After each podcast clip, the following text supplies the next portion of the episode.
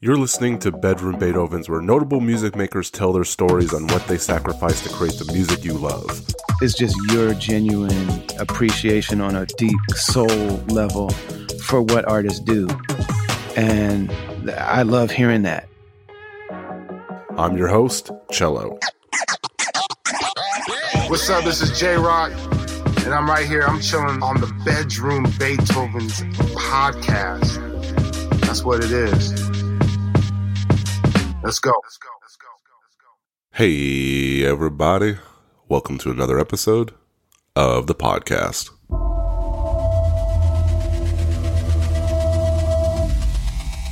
My guest this week is Danny G Beats, man. I'm from Michigan, man. I, I work with uh, Babytron, Shitty Boys, uh, Rio Da Yung OG, Ice Bezo, a lot of Detroit rappers, man. Yeah, I'm a producer. I engineer too. Uh, this is the Lasso. I'm from Michigan. I produce a lot of different kinds of records, everything from instrumental stuff to collaborations. Uh, some notable people I've worked with are uh, Elucid, Open Mike Eagle, Hemlock Ernst, who's the lead singer of Future Islands. I'm trying to think who else. Zackey Force Funk, all sorts of people. Uh, I make my way around.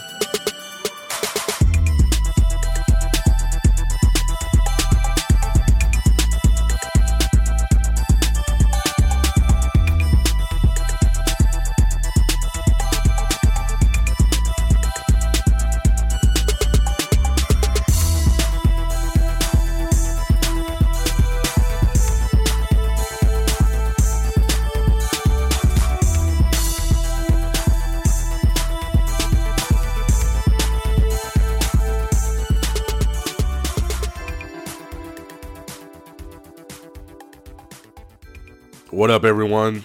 Back with the God Hand duo. Ascension is the first collaboration between Michigan producers Danny G and coming back to the show after a few years, The Lasso, the 23 minute 808 heavy pastiche of 80s, 90s freestyle and Detroit Flint style beats is a great record in its own right, but I think it's something a bit more when you appreciate the journey behind the music and drill down on the motivations within the artist to create something so unique and so cool and that's precisely what we do this week. So before we get to the conversation, I just want you to know that this podcast is ad free. It's powered by our Patreons over at patreon.com slash bedroom Beethovens, where you can give the change in your pocket to help support the show, and in turn, you get some cool benefits like getting episode releases a week early. And you can chat with me, you can get stickers. Head on over to the website itself at bedroombeethovens.com to grab a t shirt. You can see past episodes and all that. Subscribe to the socials so the algorithm is always getting algoed and it lets the internet know you like what you see, like what you hear, and you want to be a part of all that. Really thankful to The Lasso because he liked the show enough to come back on. And repeat guests are like validators, in my opinion. So if they liked enough to come on once, well, here you go. Detroit is in the house this week.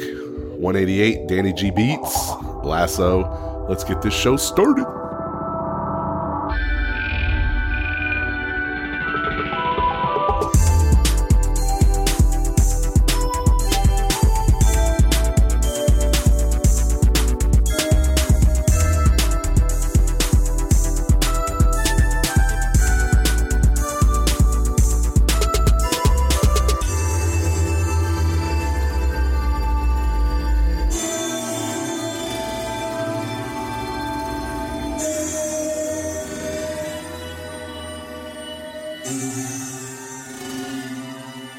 So Danny G, I was telling him that I just discovered him. I discovered his music, and when I was researching him, I, the first thing I found was a viral tweet that said, "That's a Danny G beat," followed by the most uncleared samples of all time, and he linked to you sampling like the NFL theme song and the Jurassic Park theme song, and I was just so like so you you you haven't gotten any hot water doing any of that? Or you just you're at a level where you can kind of do that? If, i guess if it's not like a, a big commercial release you can do that. i don't really worry about that man. And really i'm not gonna get like flack but you know some shit's like come on for sure. Some stuff's came up but um, some stuff hasn't well, let me tell you so uh I, I don't know if you're familiar with Pharoahe Monch, but him sampling the Godzilla theme song almost ruined his career. I've heard of him. Is he a rapper? He's a rat. Yeah, yeah, and he, um, yeah, he had a song called "Simon Says" in the it was either in the late '90s or the early 2000s, and uh, yeah, he released it, and then like the Toho Studios caught wind of it, and they were like, "Hell no, we, we're not allowing this," and they and they sued the pants off him and his label. So just be careful, man. you know, those Jurassic Park lawyers are still out there. I think. Hey man, don't worry about that. I won't. All right. And last uh, last time we talked, you uh I don't know if you remember, dude. It was so long ago. You documented how you moved to Tucson. You you moved to Tucson when you got burnt out being a commercial engineer. So that move was kind of fresh. And now you're back in Michigan, right? Full time? Yeah, yeah. I've definitely been all over the place the last eight years. But yeah, I moved back to Michigan in 2017, and I've lived out uh, around the Detroit area ever since. Andy, what's up, Dan? And Andy, so so you were you were you were engineering in Arizona. Well, originally in Michigan, yeah, like I owned a studio and stuff. That was my that was my life for for like so many years. It's like from pretty much like the end of high school through till like I was like 27 or 28. That was pretty much my life. Yeah, I did a lot of like car commer everything from like recording car commercials and like really corporate stuff to like just running like hella sessions for all genres. Yeah. Yeah, it's pretty extensive. You know, I had um I had Thes One on uh from People Under the Stairs and he told me that if you have a studio with like big hulking equipment like the Tascam ATR 60, that 60 track one inch tape machine, like you might as well be spending money on a boat anchor because the digital setups have trumped the old equipment due to modern technology. Is that is that true? Can I replace a full studio with just a laptop and a few knobs? Because that Tascam, that's a five thousand dollar piece of equipment. You know? Yeah, I got that big tape machine, dude. It's funny. Like Danny and I have definitely been through this, even making this record of like. Yo, it's fun to try gear, and we were like running shit onto cassettes here and there, but like I mean, pretty much all that matters is if it's like creative and it hits hard, and like you can do that better really with just a laptop. Like a lot of the hardware is it's for connoisseurs and it's cool, but um, I don't ever let any of that get in the way. Yeah, the tape machine is like I only like hoe it out to be in music videos anymore. Like no one makes music on it. Yeah, it's like if you want to invite people over and they get you know ooh and ah over all the knobs. He was like, "That's it." Like if you want to impress your friends or something. Yeah, it's crazy because yeah, we, we really we really found like a lot of the emulation hardware emulations, especially like this one this yep. last thing that we did. I've really been using all of them now, like the Korg Triton and all that stuff. Yeah, yeah, we definitely like the the first stage of this record was a lot of research into and just like talking about like specific reference point records, and then just like yeah, we could go try to hunt down these synths, which is expensive and difficult or it's like the emulations are just so great these days. It's like yeah i'm not going to go spend a grand on a synth. It's like 20 bucks a month to have every Roland synth as a vst and shit sounds great. Well what's funny is so uh, danny i don't know if you remember saying this but you said that you don't like being an engineer because everyone treats the engineers like shit. Is that true? Yeah where'd you hear that from? Um Nah, for real, like I sort of take that back a little bit. I think part of it is like I really, really enjoy being a producer, and I like and I like engineering and everything, but like it takes too much time. And yeah, sometimes uh, sometimes people just don't treat you the same. So like I just I just want to focus on being a producer. That's like where I'm happiest, you know and I can I can trust me I can get in there and do what I got to do if I have to. Well, I mean, yeah, because Lasso said you you were burnt out being a, a, an engineer. It wasn't because of the way people treated you, I guess. Was it? Yeah, I I think we probably got burnt out for same reasons. It's just like when you're you yourself are creative and like Danny and I are both aware of our own like you know productivity and how much like drive we have to do this and and when you're an engineer, it's awesome because you learn a lot, but you're always kind of serving someone else's vision. And if you got a bunch of ideas on your own and you're like, it's like, I don't know, it's probably like a feeling like an NBA practice player gets or something. It's like you want to be doing the in the game like fucking hooping, not just you know facilitating other people's dreams like that. And that's not even like I don't like doing that. I, I help other people out all the time, and like, but the engineering part, it just starts to be like you know how many takes people run on vocals and stuff you like lose a sense of yourself just being there to like chop vocals up Yeah, it's it's it's very it's very involved, and like with engineering, like you can get really good at it, and you can be very fast. But at the end of the day, like if you're a track if you're a tracking engineer, like you're tracking, and you're working with these dudes for eight hours, like that's eight hours of you tracking. And hopefully, you're sort of like cleaning up your session uh, as you go, which most good engineers are going to do. But then you still got to mix it. Like you got to clean it up and mix it, and then master it. So I don't know. Maybe you do all of it. Maybe you're not going to. But even then, like that eight hours, man. Uh, Eight hours, I could be making beats. that turns into a day job real quick. And it did. It did turn into that for me for sure. Which was it was good. Like it was cool to have the money and stuff, and it brought me a lot of opportunities. Like I like I locked in with Rio and a lot of artists, man. I, I locked in with because I was engineering and stuff. So so I never take it for granted. Like that shit was that was definitely a part of the journey. Well, the last time uh, that that we kind of revisited that talk, I, la- I think specifically last so it was October of 2019, man. So since then, wow you know, this it was pre-pandemic, man, and you know, without probing too much, and you can divulge as much as you want, but I got I got fragments of strife. I got fragments of uphill climbs. You know, I would periodically I'd go into my vinyl collection, I put on your music because I'm a big supporter of you. I would tag you, and then you would respond back like, you know, like, oh, th- you know, this is just what I needed, or this came at the right time. And I never wanted to like pry or anything. I was just I'm always just happy to to kind of lend my support. But can you walk me through some of the I don't know what like it's been a while since we talked. Uh, any major life events you went through because we haven't talked this before the pandemic, and the pandemic Yeah. was hard for everybody. Yeah, for sure. Yeah, my life is like fundamentally different than it was at that point, other than the music. So, like, to start with the positive, even all the way to the time I've spent with Danny, I've really had to change my life. Like, I kind of like lost the whole framework of where I'd been at. So, like, it's been music and like music friends and stuff that have kind of like looped me back and.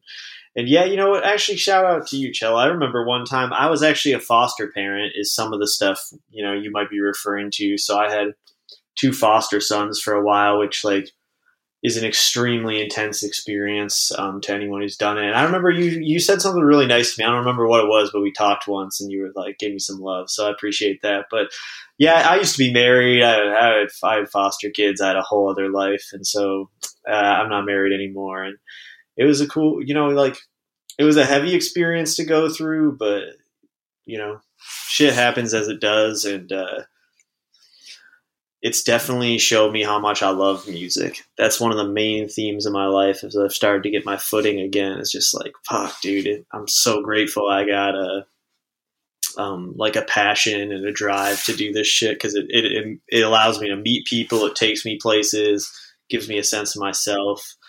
Yeah, so I mean to summarize that, yeah, it's like you know I was a different person, but I've, the whole time I've made records, and and it's cool to know that. Like I'll probably remember my life more for the records from this era than I did for the the bullshit I had to go through. Yeah, because you would say things like making music is a, is like exercise. That's an analogy that you use a lot. And when people go through major life events, let's say you lose your job or you break up with your girlfriend, you might want to start going to the gym. So when you're going through something in life, do you just throw yourself at music more than you usually would? And I and I mean that in an unhealthy way. Maybe you're just like this is the this is what I'm passionate about. This is the only thing that's good in my life right now, and I'm just to create from sun up to sundown. Yeah, there's some of that. I actually thought like I didn't realize how much like being happy was a part of my process, but nonetheless, like no, it's for real. Like that's what I did. You know, it's like something that's gives back to you most of the time. So if you're in a shitty place, like and you make some beats, like you probably end up a little bit better a few hours later. So I definitely trusted that the whole time. And I'm grateful to say like some of my most successful records and touring opportunities and stuff have, have come in this last two or three years. So uh, having all the growth I've had with my career throughout that shit, like I'm so glad to have had that. Ooh, shit, that's a Danny G beat.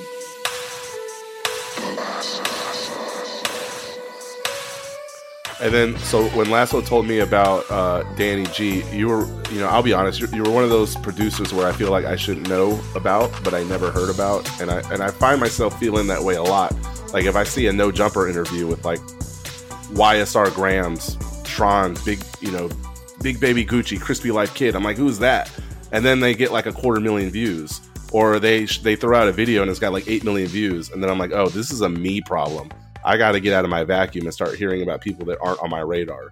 So, what do I need to know about Shitty Boys, Danny G, about the Detroit rap outside of Eight Mile or Danny Brown or J Dilla? Like, what do you guys represent in the great state of Michigan? Hustling, scamming, just hard, tough shit, you know? Like, Detroit is just as rugged as it gets, you know? And, like, the music, it's just a lot of punchlines.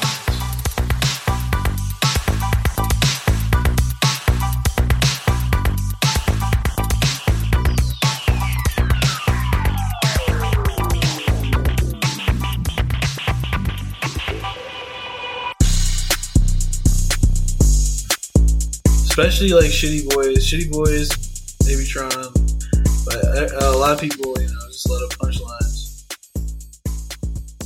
I think we're we got some of the hardest rappers out there in the world. And work work ethic wise too. There's a tape called Four Pete, and you knocked that shit out in a day. Yeah, yeah, yeah. Is, is there anything different about that time? Like, why can't you replicate that feeling in present times? You know, like just with like Shitty Boys and, and Tron, like Tron being where he's at right now it's just been like it's just been like different, you know. Like that was like a time where you know, like I was picking Tron up, his car, like he, his car, like was like in the shop or something for like a while, and I like was picking him up because we live right by each other. But it was just a different time. I, I was going up there with him every day, just about, and you know, he was he had a buzz, you know. Uh, Shitty Boys had a buzz, Tron had a buzz, but it was just different now. You know, he's he's moving all over the place, so everybody's doing their own thing, and like just kind of getting everybody together sometimes. Uh, to do everything in one go sometimes is not, you know, feasible. But we we we locked in the other day, and uh, and it was it was kind of cool. And your produ- your producer tag you said is like a time capsule. Yeah. First it was it's Danny G bitch, and now it's so it's switched. Yep. So Yeah, I got that right. So you've you've only used like two main ones, but no matter what the feedback is, it, I guess it kind of reminds you of the journey you've been on. Yeah, it does because around the time that I got that tag, like I'd say like I was like Yeah, I started working with like uh Stan StanWill and TrDee from Shitty Boys. And uh, actually Stan I had a tag that I made from like a like a feature that he did on one of my beats. And I used that as my tag on like a few beats. And that was like like the first time I met Tron actually uh, I had a session with D, and he brought Tron, and Tron heard the tag and was like, "Oh yeah, I should, I got to make you a tag now." And at the end of the session, that's what you know he did. I just press record, and like that was the first and only thing he said, and like laughed and walked away. like, so it was, yeah, it was pretty, it was pretty cool, and like I, re- I remember thinking like, man, wait a second, like should I have asked him to do a couple takes or? But then I was like, no, I can't ask him to do that. I was like, this is it. This is the tag right here. So Well, it's funny. So I, I think if people listen, if you listen to the Lasso's music and then you listen to your music, it seems like two styles and two people that don't really mesh. Or maybe I'm off base because you guys know each other better than I'm assuming. But take me back to that origin story of of you two knowing about each other and talking. Obviously, it starts with Michigan in some capacity. Yeah, for sure. Uh, yeah, I uh, shout out to this dude who goes by So Gross. He's a musician, producer, just kind of dude who connects people. And um, he had been someone who back in like Tucson era would like DM me just like your shit's fire, and then he'd be like, "Can I get a beat or something?" and I'd be like, "Man, that's four hundred bucks at least for a beat." Like he just like he's like, "Oh shit, okay." and then like years later, he, he just like you get used to people's names. Um, social media, whatever.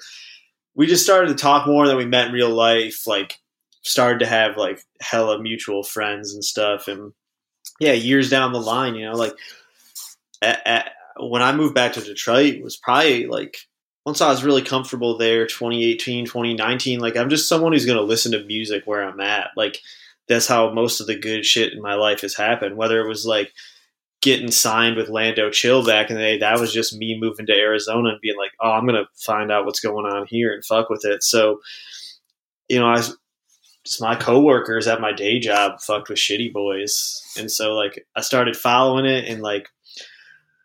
For me, what was the jump off point was the fact they were chopping up all this 80s uh, freestyle music. And so I've always loved Detroit rap and was like into it, but like I'm I'm just kind of like this chill person and like I make some some hard shit like musically and some dark shit, but for the most part it's more like musician kind of shit and airy. So like when I started to hear Shitty Boys sampling 80s stuff, it was like, oh fuck, like man, maybe at some point like what I do with music could intersect with that, and then like then just like randomly one day I see this dude so gross. The dude had been DMing me. He was working on a video for Tron with Lyrical Lemonade. He does like behind the scenes videos for them and shit. And uh yeah, he came out here and I guess then I don't know how Danny linked I guess through Tron he met Gross and uh he just, you know, he was out here and I was working with this other dude, Carlo. Shout out, um, who the hell is Carlo? And Gross was just setting me up with producers to, and he invited Danny over to my studio. So it was just some kind of knowing people and being aware of shit. So I don't, I don't know if Danny is aware of my music or anything prior to that, but um, he just came through and we started working. Yeah, I, I didn't, I didn't know about your music. Um, really, it was like gross. It was like Gross was just like, yeah, you got to come come through to the uh, to the deli and, and, and, cook up with us, you know. And uh, and then I think I think Carlo was going that one day, but I went. Yeah, yeah that, just, that's that's what I bet. I mean, the first thing Danny said when he walked in the room was just like, for me, it's funny because like this sounds so corny because it's like as a musician, I was like, well, man, at some point I want to make some freestyle shit with these. That's like my thought. Danny walks in the room and he sees the synths. He's like, "Yo, does any of you guys know how to make like freestyle shit with the synths?" And I was just like, "Oh fuck, this will be cool." So we just started to talk about it, and you know, that was only that was like five, four or five months ago. And so, like, dude, we got on our shit. Like, one thing, uh, Cello, you mentioned the work ethic thing in Detroit. And like, yeah, like, I get on with these dudes because we all like to just work a ton. Like that's what we like to do is make a shitload of stuff and like get into it. So like I could tell Danny was just someone who works at a pace that's even beyond mine. But it's like when we had the idea, we are just gonna hit you know every couple days we got together, made shit, made way more stuff than's on this album, but I'm glad we decided to like put something out. Beat makers, and I'm sure, sure you go through this cello interviewing beat makers all day. It's like every beat maker is like, yeah, dude, I got 500 things right now that no one's heard and all this stuff. So I think us releasing this was somewhat of a reaction to that whole part of the beat making producer culture, which is you just make shit and wait for artists or yeah. wait for I don't even know what we're all waiting for. Well, it, that's why I was so heartbroken when when I interviewed Chris Orrick, and I don't know if you heard that podcast. Yeah, I did listen to that. It was heavy. Yeah, and it's just you know he he doesn't feel that way, and it, it, it made me sad. And you know, I never got to ask you like you you were the last person that produced for him, and looking back, do you feel any sort of way about an artist walking away from music and your production being the last body of work they rap over? I mean, I know, I know it'd be like phantom pain, like, but do you feel any sort of responsibility for Chris not being motivated to do music after that? And I'm sure if I asked him, he, would say it has nothing to do with the lasso, and it doesn't. But I, I don't know if personally you're you're as sad as I am, and maybe you think about stuff like that. Yo, that sounds crazy. I want to hear about this. What the fuck? yeah, yeah. I've made a record he's from Detroit, uh, Chris. Yeah, Chris. Um, and he had some records that really went off with that group. I can't remember what his group was with Apollo Brown, but either way, oh, uh, Ugly Heroes. Yeah, Ugly Heroes. Yeah, Chris. Uh, so yeah, I, produced Chris' last record before he quit music. Damn, yeah.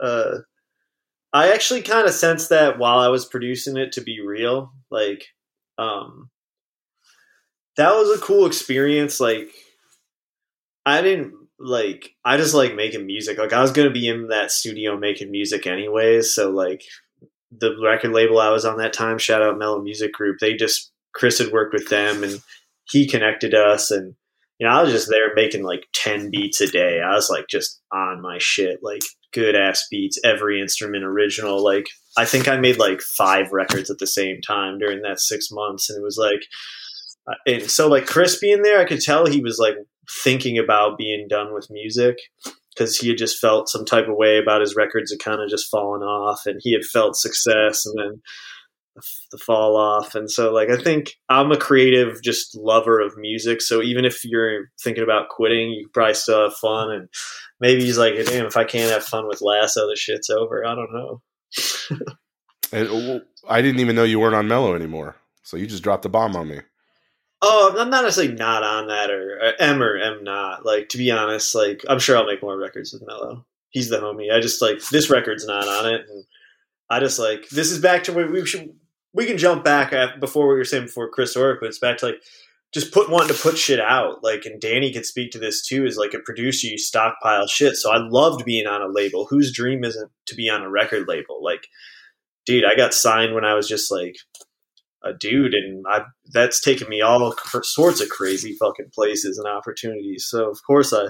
I love that, but as a creative person, like, dude, I make beats all day, every day, and like, people are like, damn, you put out a lot of records. And it's like, shit, even with that, it's still barely what I'm working on. So I want to free myself from the just, just having to like, you know, stockpile. And Ooh, shit, that's a Danny G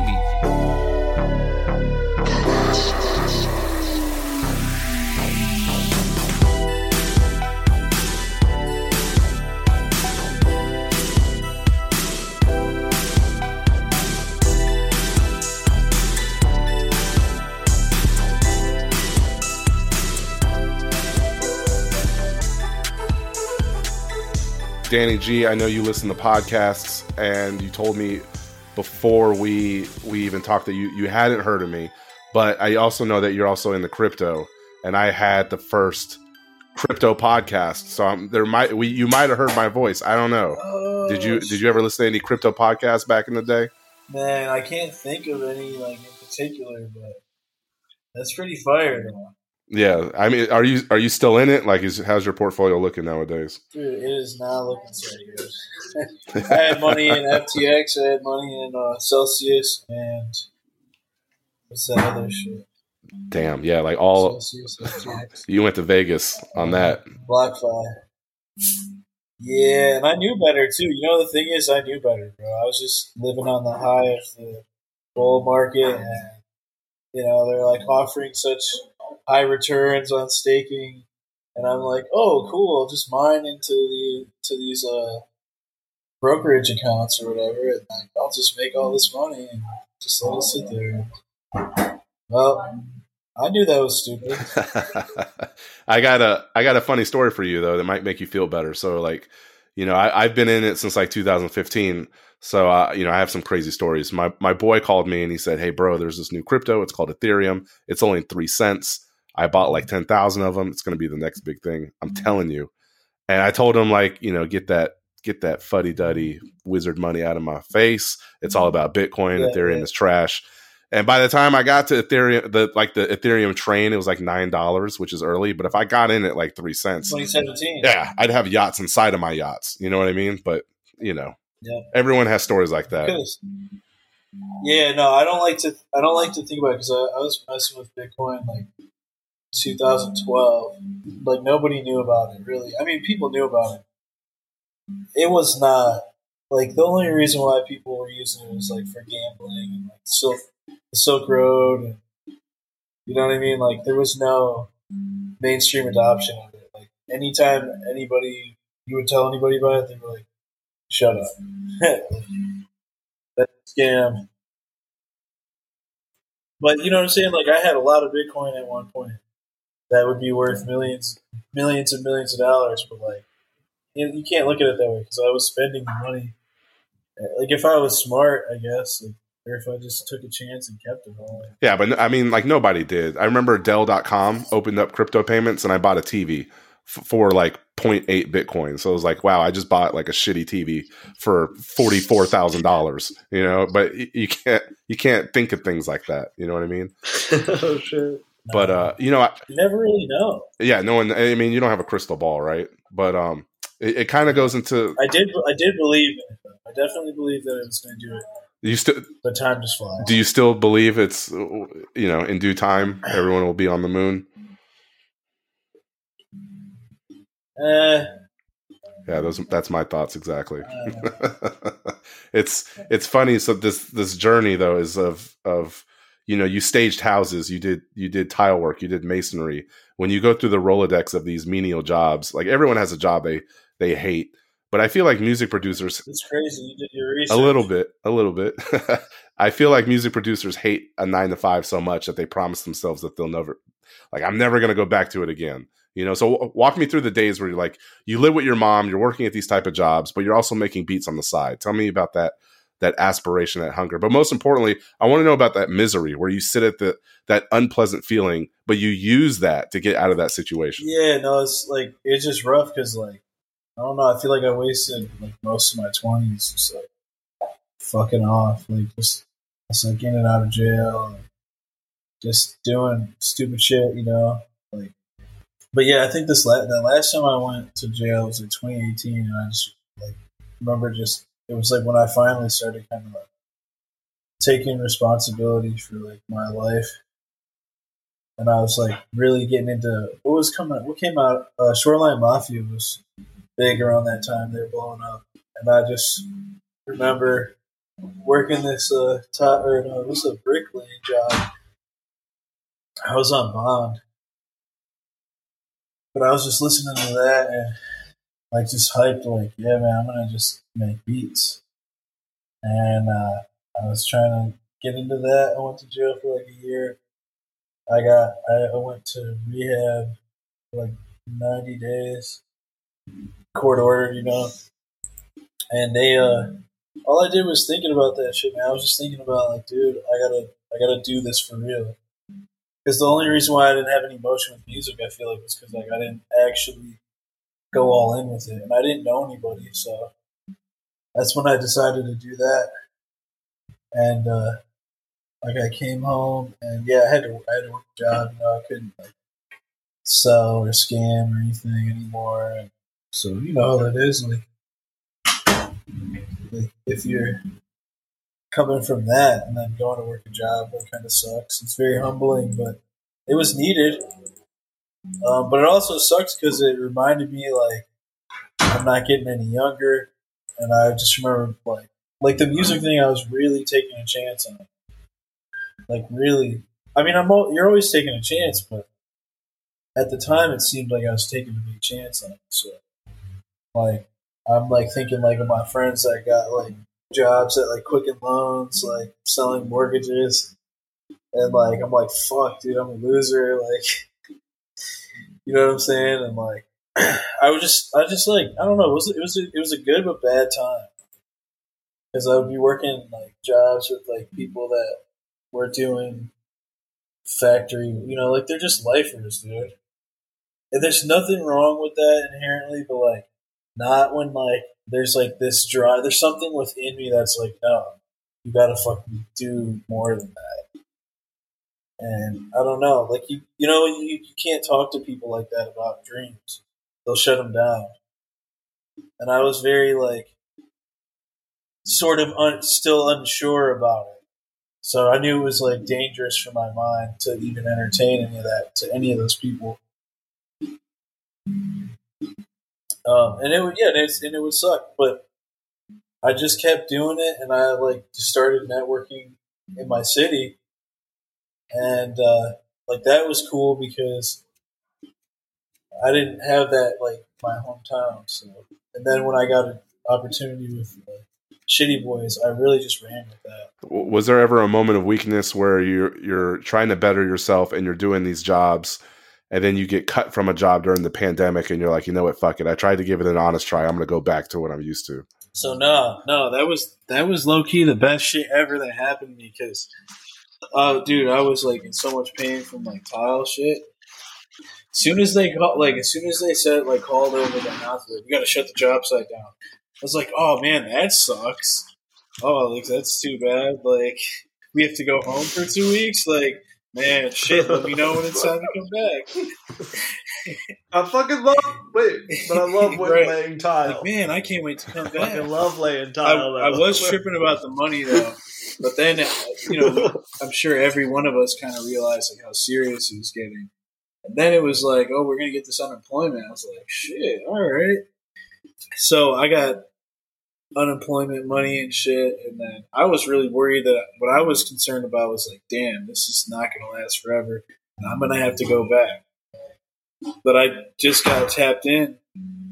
I got tapped in with uh, Shitty Boys and just started getting tapped in with like some like other you know Detroit artists and stuff, and it was like uh, like but I think I think the the unemployment money like helped me survive, and then I started working. Uh, I met Lando, and Lando opened up the Hip Hop Lab studio, and like I met him through TrDee, and yeah, so then I like started having like another source of income and stuff, and like I started, you know what I mean? Like it was really perfect timing. Are, are the people that are visiting your studio? Do they respect that? Like, oh, okay, don't bring any narc or Roxy's or E or meth or lean around me. Like, I'm trying, like, you know, I'm not trying to do all that. No, no, no, no, no, no. Yeah, they definitely bring all that shit. I don't know anybody that brings meth though, or heroin or anything like that. I haven't seen anybody do that, but you know for sure. Like I've seen, like every time I was in the studio with Rio, he'd be like nodding out off the drink, like while he's standing up. Like there's pictures of him online of that. It's kind of funny, but he's crazy because Rio will be like that, and you think like, damn, it- it's over. But then he like wakes up and then like gets in the booth and just starts rapping. But he's like damn near like overdosing on. But but you're not tripping about that, right? You're not gonna like you have the willpower. yeah, yeah, yeah. No, for sure. I have the willpower. People do drugs around me all the time, and I don't. You know, not at all. I don't want none of that shit. I'm good. And it's like nothing. You know, it's nothing against anybody else. I just, man, that just don't. It don't work for me, bro. Like.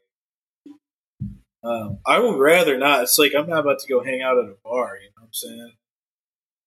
Like unless I have business being there, you know. But you know what I'm saying? Like I wouldn't be in a trap house. Like there's no reason for me to be there.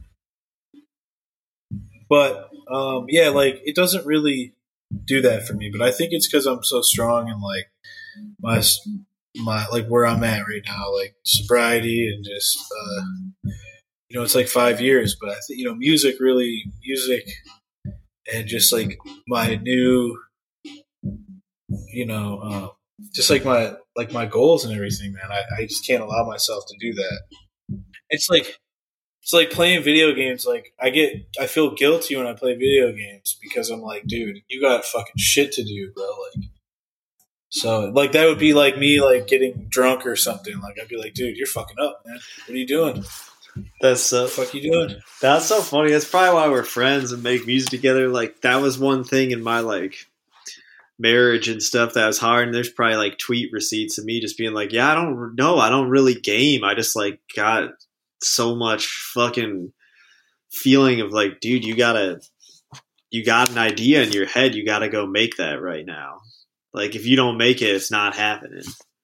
I like feel that weight heavy. I like to embrace it and make it like a cool thing though. Well, I think what's good about like what's cool about like you and me, like our relationship, man, is that you like even with this project, like for me, like sometimes like I, you know, you you set some stuff up that like I didn't fucking set up. Like I either procrastinated or something.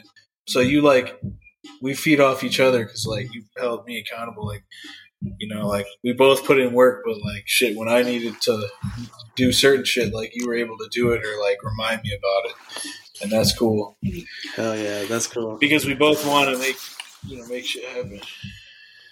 That's the thing. It's it's so hard to find somebody that understands the mindset of the other when you're passionate about music. Like Danny G, I know you have a long term girlfriend, but I don't know if she just gives you the space that you need to create music, and she doesn't really understand. Like like you know, Lasso. I know that your ex wife was a teacher, and I don't think that she was like so passionate about teaching where she was doing it twenty four seven. Like maybe the thing that you guys are passionate about drove wedges in your personal life or or outside. So it's kind of like a it's it's a gift and a curse. Like, and not many people on the earth can understand your passion exactly the way you two. Yeah, do. we talk about this shit like between making beats, for sure. Like it's a it's it's an interesting like way you got to move through life, whether it's just like day to day time, like. Like right now, it's seven o'clock. Like I worked a full day, but like probably by ten, I'll want to make music. So who knows where my night goes? Like, and then and that's like that's who else is living like that like normal people don't normal people don't like live like that and but like that's kind of just what i have to do if i want to get the results i want when like danny's talking about goals and like yeah i'm i'm, I'm like like you have it really is like that dude it's tough like it's been hard on like my relationship man because you know it's like yeah you got to find that balance like and it is hard because she's she's very supportive of me, but also like I can tell like that it, it I don't know it, it's brought strain to our relationship, you know. So which is tough. And like, do you have any kids? No, I don't have kids. No. So I think it would just kind of you would have to divide your time up, and it would just get even harder. Like the oh yeah, it, yeah, you know what I mean. So like this music thing, it's a really tricky thing to navigate. Dude, it really is. Like you have to, you have to, you gotta, you gotta go crazy with the shit. Yeah, you can't. One thing I think about, like that I don't have in my life anymore, like I think about like the nights when like Danny and I were like really finding our shit like two months ago, and it's like you know you kind of gotta like talk through shit, and you're talking about like fucking I'm finding Reddit threads and I'm excited about Reddit threads I'm finding because I'm figuring out what synth sound I want to get this shit. And it's like I remember having to share that with like like try to have that going on, but then also be hanging out with like shout out my ex wife, she's cool as hell. Like I don't have any beef with her about like how she treated music, but it's like she's not excited about that. Who the fuck is excited about that? Like it's not it's like so but it's like that's really what I have to get into to like you know what results in like Danny and I having tracks ready for people we're trying to produce for or just making tapes like it starts with this like such an abstract kind of like peculiar interest in something that you know I for me I have to really like love it and do it because like I'm starting with nothing you know we're not we didn't sample on this tape or anything it's like we had to come up with all the ideas. You're starting with nothing, so it's like I just didn't. It's hard to do that, and then also just like flip the switch and kind of be the person you are when you're not a producer.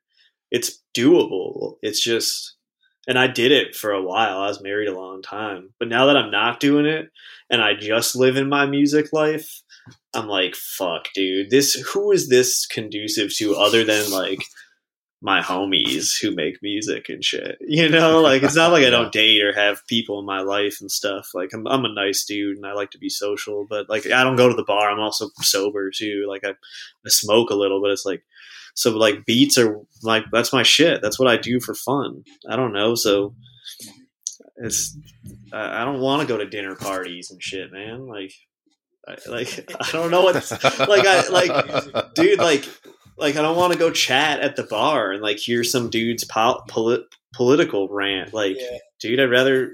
I got like shit I'm trying to fucking do, and that was like, like shout out to people who do that. Whatever. Yeah, you know, it's it's but different like, for some people. Some people like that's they're into like this very social part of everything. Like yeah. whatever they do, like I don't know. I mean, we're, we, we're social in a different way. Yeah, totally. I hear excitement though when you talk about you know making making this record and and these type of beats. You know, do you miss working with like Anna Burch and uh, Luke Winslow King or uh, Fiona Dickinson? Or it seems like your sound is so far removed from like orchestral funk records with uh, Unga Kabuku or or Saltbreaker. Like I'm not even sure Danny G knows how extensive your musical background goes. Yeah, that was, dude. I got a lot of. I worked on a lot of country records. Like shit, I could play country guitar really well. Like 12 years ago. Like I don't ever do that anymore. I think that's pretty cool. Like I think that's crazy. Like the the country shit too. Like because I would totally make some country music. I'm not. I don't like country music at all. But like just because I'm I like making music, like I'd be down if like yeah. That's that's exactly what happened to me. Like I got into the music thing so young, and I was just like and I still had the same social thing back then too, where it's like I'd rather hang out with people who want to like do something when you hang out. So like I always fucked with musicians because it's like even whether it was when I was like getting high or whenever it was like when I was trying to travel, like musicians like always want work a little while they're doing like kicking it. So I've always just like gone to genres because of the people who are around me. So like I ended up in all these different places because I I was just like and before I was really really producing and taking this shit like hella seriously like when I talk about the era I own that studio it's just like the people who I who was who I was around wanted to make country music and like you say like Luke Winslow King and like Anna Burch, she was the singer in this band Frontier Ruckus. Like those bands were huge and it was like sick. Like I was engineering their records and stuff and they were big like bands in their genre in this in in the region and nationally, internationally. Those bands. So it was like I wasn't. I, I feel like they were those people respected me in a way they people do in the rap world. It's like yeah, I just like fucking making music, so um easy enough to hang out with. So people end up working with me, and I, I, I don't know if I even liked country. I did. Like, I bet there was an era you can find probably fucking interviews with me talking about country if you dug around. But it was really just like the desire to keep creating, and like whoever's around, I was like, I'm down to do something. I want to go to the studio right now oh shit, you gotta, you gotta, you're gonna bling a blunt too, because that's the thing, you know, like especially at a certain age and shit, like you're just trying to get high and like hang out with cool people and shit. And the recording studio is that. Like fuck, Danny will agree. Like recording studio culture, it's kind of the genre to genre. It's like people who just want to like kick it and fucking go into that weird time portal and stuff. So. I would be interested to see, uh, you know, Danny G with Elizabeth Pixley Fink or remixing Cobalt Mexican Wolves or something. You know? yeah, yeah, yeah, These these are all my yeah. I've, I've, I've, I've, you know, I have no idea how many records I have been on, but it's definitely, it, it's definitely hundreds. So I'm, I'm you know, some someday I'll write it because down. if this is a if this latest record is a stone cold Detroit style beat record, this might have been an album that Danny G might have been afraid to make a few years ago. Didn't you shy away from Detroit style beats? Yep. Yeah, I wouldn't have. I wouldn't have done it, dude. I wouldn't have thought I was able to do it. Yeah. I don't think. It, yeah. It's crazy. Yeah, it's I wouldn't have believed that. So like I want people to know Yeah, that we're when you hear this record, it's it's not just beats, it's it's like the evolution of two people and where they are in their life and their career. And that's why I think it's an extraordinary project. Yeah. Hell yeah, yeah. It's definitely an, a, it's a jumping off point for us too because we're like, I still think we've touched on this a little. I want to hear Danny's thoughts quick because like I think we're both excited the fact that we actually made it happen because shit, dude, beat makers like I hear do you got I hear the fucking kick and the snare the entire interview in the background of wherever Danny is. He's probably already made a he's probably already made a few beats today, and I already made a few beats this morning. So like the shit the fact we actually got that shit uploaded and stuff like not a lot of like people are making that happen and it's mostly just i don't even know why that is so i feel really good that we stopped and like looked at what we had and like made it Oh into yeah, something sure. Yeah, they're definitely making these. I made like five or six.